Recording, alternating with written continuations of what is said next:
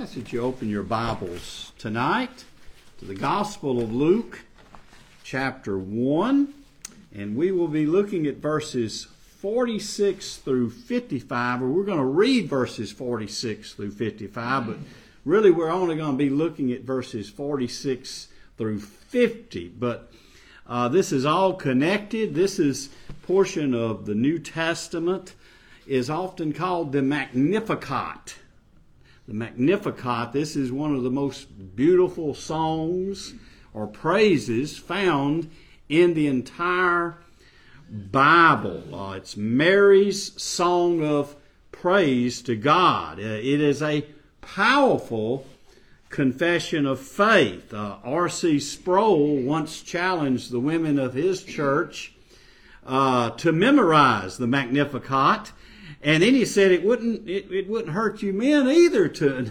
also to memorize it because it's good for uh, either men or women. These ten verses, though we're just going to look at uh, five of these verses. It is a, a very rich, even uh, theologically, and uh, what's amazing uh, uh, about this these ten verses is this is said by a young teenage girl, Mary, a virgin, and most likely she, I mean, chances are she was illiterate. She could not read or write. That would have been common.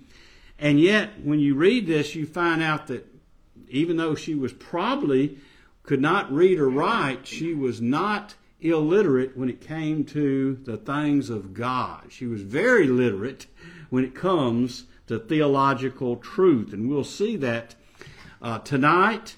And so th- I'm just looking at part one tonight of this, and then in our first hour Sunday, we'll look at the second half of it. But before we read it, let's go to the Lord in prayer.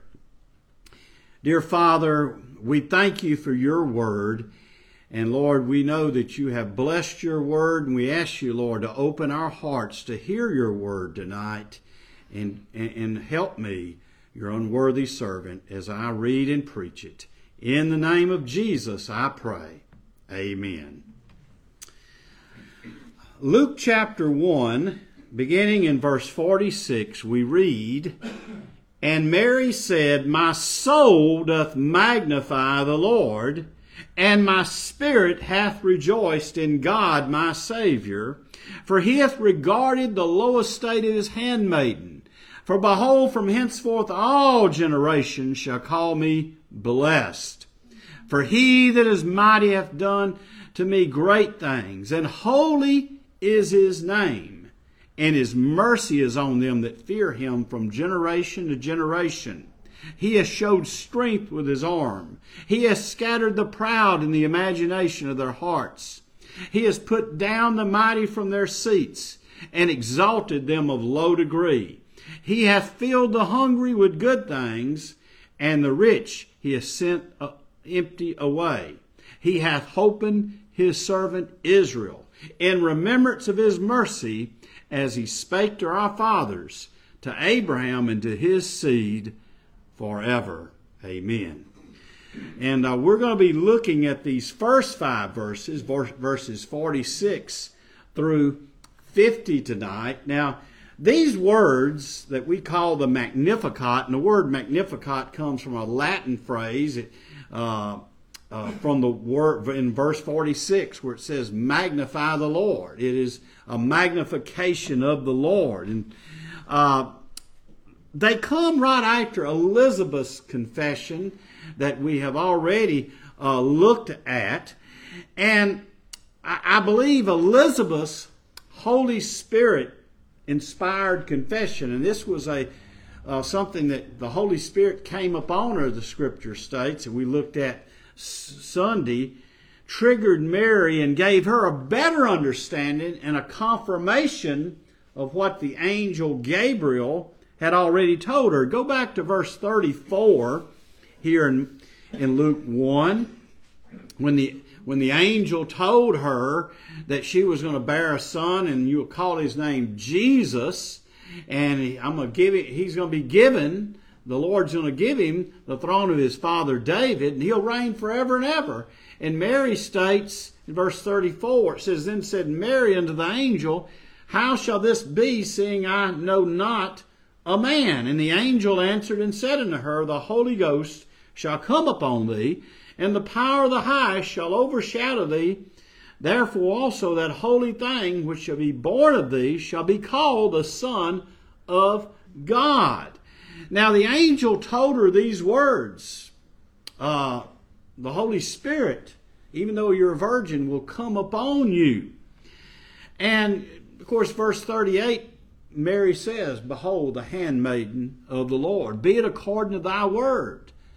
Uh, what I, am holding your word, but I, I believe that you, you know the right after this, she goes straight to Elizabeth, traveled to Elizabeth. You know, you may hear a truth but sometimes you need some confirmation and encouragement in your own life. And I believe this is the reason she went to see Elizabeth. Uh, to get that encouragement, to have your faith strengthened. One of the reasons we gather as a church, and I believe, you know, the Lord designed the church is we need one another, to be strengthened by one another.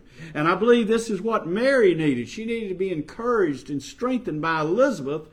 And we saw uh, Sunday that what Elizabeth says comes directly from the Holy Spirit. This was just a, a prophetic, like she was filled with the Holy Spirit. She spoke things that she didn't know. Uh, look at going back to Sunday, verses 42 through 45. After being filled with the Holy Spirit, it says, and she spake out with a loud voice and said, Blessed art thou among women, and blessed is the fruit of thy womb. And whence is this to me that the mother of my Lord should come to me? For lo, as soon as the voice of thy salutation sounded in my ears, the babe leaped in my womb for joy. And blessed is she that believed, for there shall be a performance of those things which were told her from the Lord. Hey, he, she confirmed everything that Mary had already heard. The Holy Spirit came upon Elizabeth and she spoke these words, even though Elizabeth had not heard this. I mean, she, her and Mary had not communicated till this time. And then this leads to what we read beginning in verse 46. After Mary heard these words, she, she immediately states, My soul doth magnify the Lord. What a powerful statement. My soul, that is, my breath of life. That's what she's saying. My seat of all my affections, all my desires, magnifies the Lord. Oh, how that needs to be true of all of us. That our entire being should magnify the Lord every day. Not just, you know, sometimes you can you can live. Look, you've all of us have been in church long enough to know that you can act one way on Sunday and then another way throughout the rest of the week. You can come in here and sing praises and hallelujah and all this and then live a different life the other six days. But look, look, folks, we're to praise God and to magnify Him in every part of our life, every sense of our being uh, should what Mary states be true for all of us, and it should be. Should not everything in us magnify God? Should not our lives uh, just de- decrease us and magnify the Lord Jesus? Uh, oh, how it should be. King David stated something similar in Psalm 103 in verse 1. In Psalm 103, in verse 1, David began this uh, psalm Bless the Lord, O my soul, and all that is within me. Bless his holy name. Bless the Lord. Or you could say, Magnify the Lord, O my soul. All that's within me. Not just with my lips, but everything. My whole seat of emotions, my intellect. Bless the Lord. Uh, you may be familiar with the Westminster Catechism. That first question in the Westminster Catechism what does it state? What is the chief end of man? And the answer to that is man's chief end is to glorify God and enjoy Him forever. It, it man, our chief end as people is to glorify God. Our lives should glorify God. And I tell you, sometimes that, fle- that flesh can make it hard. If you're out in the world, look, us as Christians, don't think the devil's just going to sit on the sidelines. I can tell you, um, today I was dealing with some customers. I tell you what, that flesh, it was wanting to put that light was getting getting wanting to get dim, or it was. It was a lot of dirt being thrown on that light. You know, say let that little let, what's that? Let your light shine. It was, hey, that uh, your inner your inner Cain or your wants to come out in you. Uh, it, it's hard, uh, uh, my friends, because we live in a fallen world, and we all deal with that, don't we?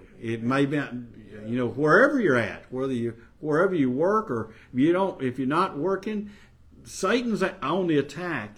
He doesn't want you to magnify Christ.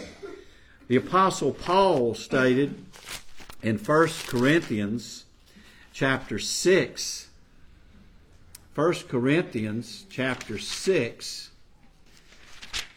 and verse 20. It's a great reminder to all of us when we start getting prideful or getting our feelings hurt and angry and we you know, that flesh wants to come out and I'm preaching to myself for you are bought with a price therefore glorify God in your body and your, your spirit which are God's we got to be reminded that we belong to God. We're not our own. Uh, to glorify God in our body, we have been bought with a price by the precious blood of Christ. Always be reminded of that. Uh, J.C. Ryle stated many, many years ago in a Christmas message, message to people, people, he says, if you would have a happy Christmas, have right thoughts about Christ. And that's true not just at Christmas time, but throughout the year. Have right thoughts of Christ. Have Him constantly on your mind. Uh, now, now, going back to Luke chapter 1, we see that Mary said, My soul doth magnify the Lord. And in verse 47, she states, and my and and my spirit hath rejoiced in God my Savior. My life rejoices in God my Savior. In other words, my soul, it magnifies the Lord. Everything within me magnifies the Lord up in up on what I've heard about me bearing the Messiah and my spirit rejoices in God my Savior. Now, it should be stated here that Mary here counts herself as part of Adam's sinful race. And uh, there is a false teaching uh, uh, that Mary had an immaculate conception. The term immaculate conception does not deal with Jesus' birth, it's a false teaching that Mary was born sinless and therefore she could ha- you know bear the Messiah. But but the Bible does not say that, and Mary herself does not say that. Mary would disagree with that. She disagrees with it here. She states her own need of a savior. Paul tells us in Romans 3:23, "For all have sinned and fallen short of the glory of God." Everybody, uh, even our great, even great saints like Mary here, Elizabeth, Zacharias, who we've looked at, others that we've looked at in the, the Bible, you look at in the Bible, King David, Paul, Peter, all, my friends, sin. And that includes us. We're all sinners. Romans 5:12 the apostle Paul tells us these words Wherefore, as by one man sin entered in the world, and death by sin, and so death passed upon all men, for that all have sinned. death and sin is passed upon all of us. We all have that stain of original sin within us. It goes back to Adam. If you in 1 Samuel chapter 2, uh, which uh, Mary's prayer here is often compared to this prayer of Hannah, and I may look at this in a little more detail uh, uh, in, in, the second part of this message, but it is very similar. So if you get a chance, read Hannah's prayer of praise and Mary's prayer, prayer of praise and the similarities between these two beautiful praises uh, by these two uh, women.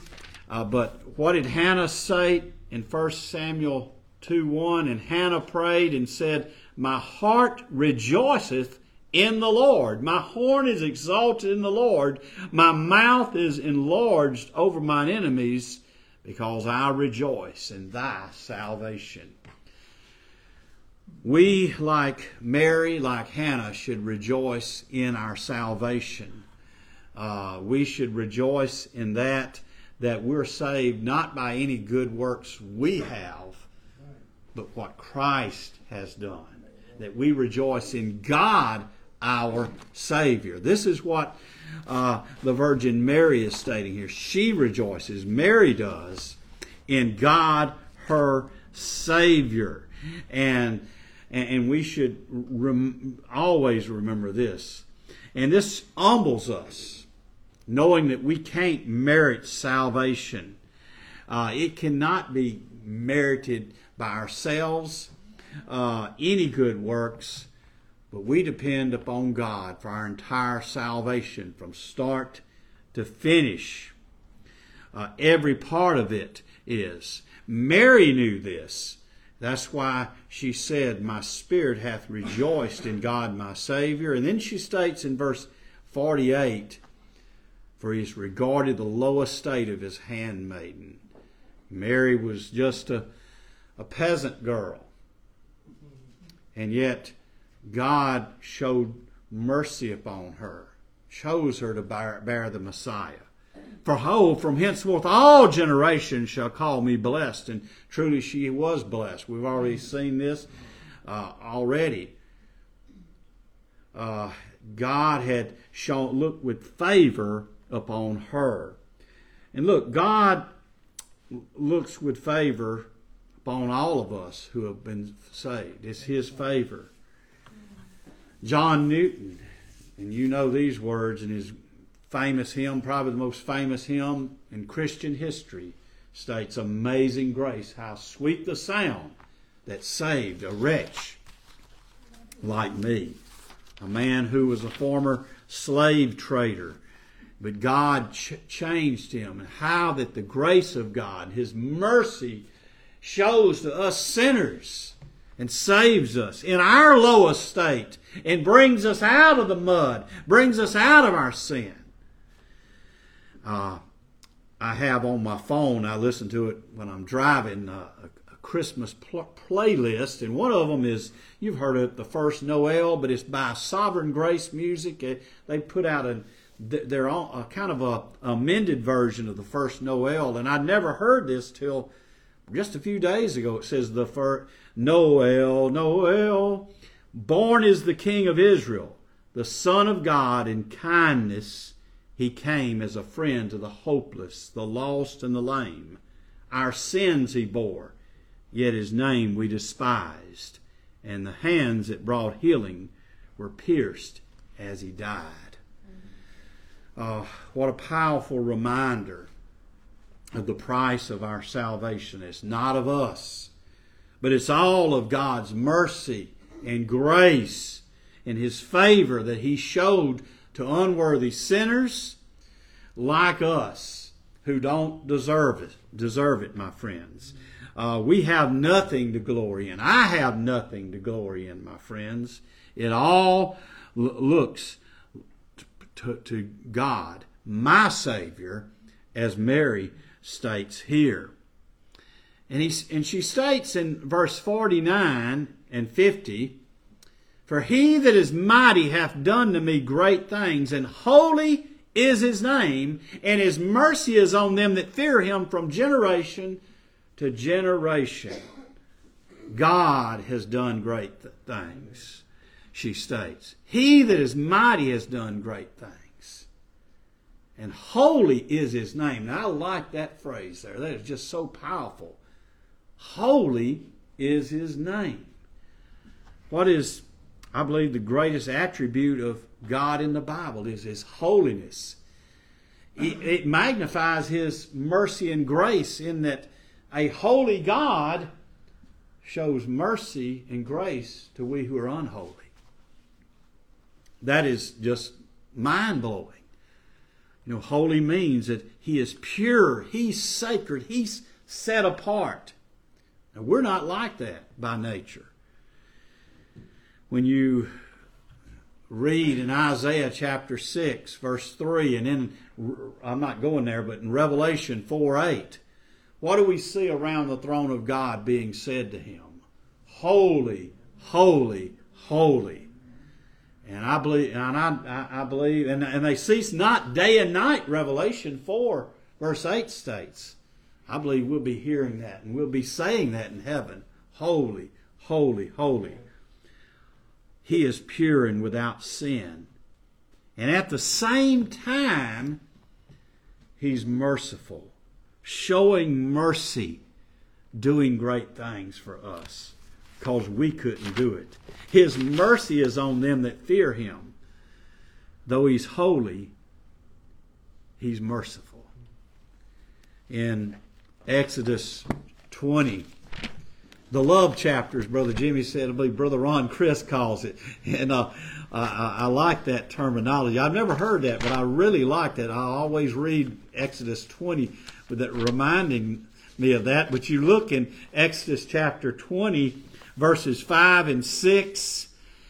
Thou shalt not bow down to them, that is, to graven images, to false gods, thyself to them, nor serve them. For I, the Lord thy God, am a jealous God, visiting iniquity of the fathers upon the children, upon the third and fourth generation of them that hate me, and showing mercy unto thousands of them that love me and keep my commandments.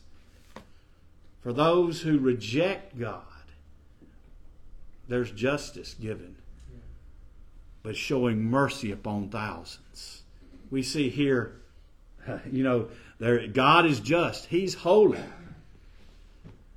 but He's also merciful. In Exodus 34, Exodus 34, verses 6 and 7,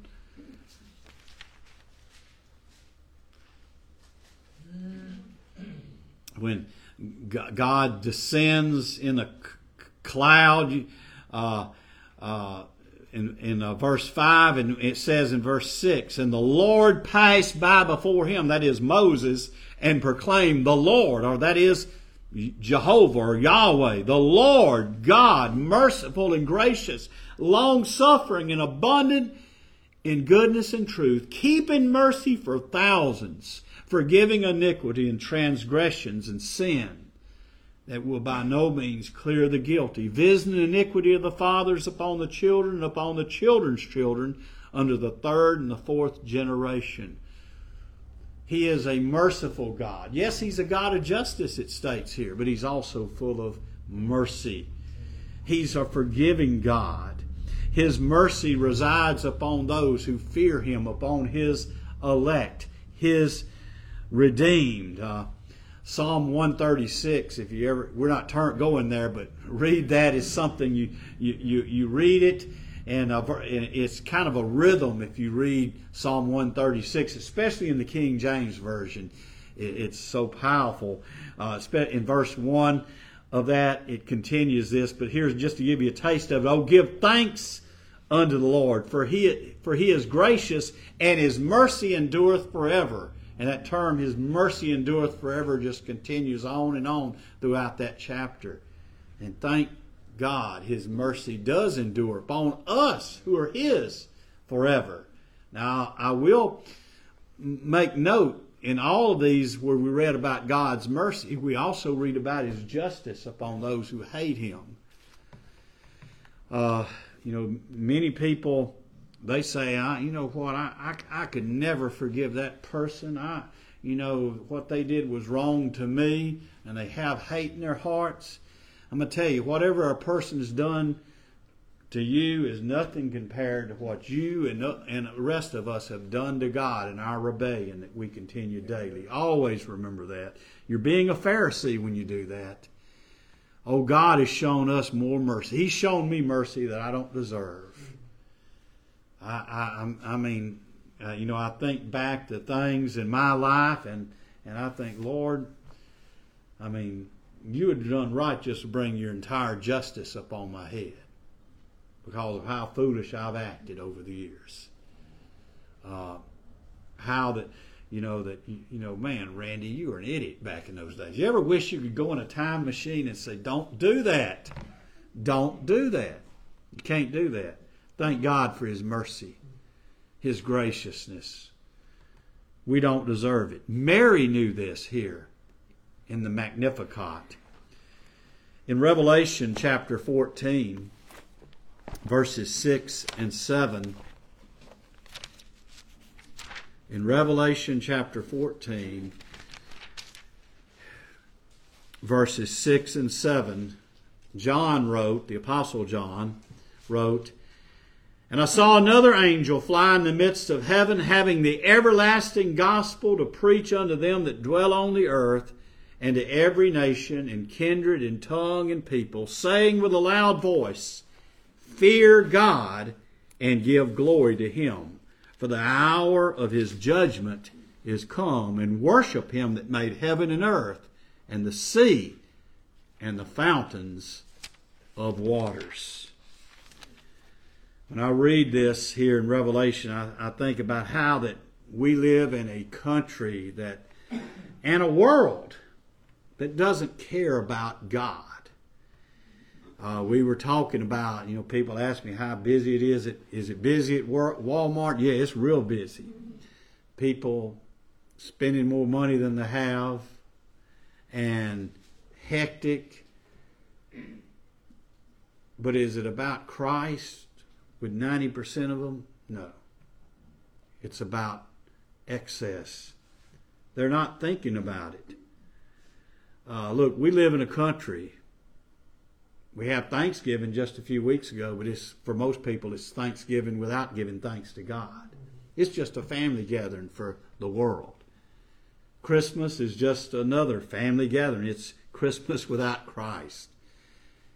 It's godlessness is what we see. And and what people need to hear is you need to as the, we read here in Revelation, they need to know fear God. Fear God. There is a God. He's not absent. He may appear to be to the lost world, but he's not absent. There is coming a day of justice upon this world. And the world is not ready. And there's people that I know who are not ready, friends of mine, who I pray for their salvation. And I know that you have those that you pray for them daily, and they're not ready as Christmas approaches and the, and the year comes to an end, let me ask you, what are we magnifying in our life daily? Can we be honest in our own lives? What are we magnifying? Are we magnifying Christ?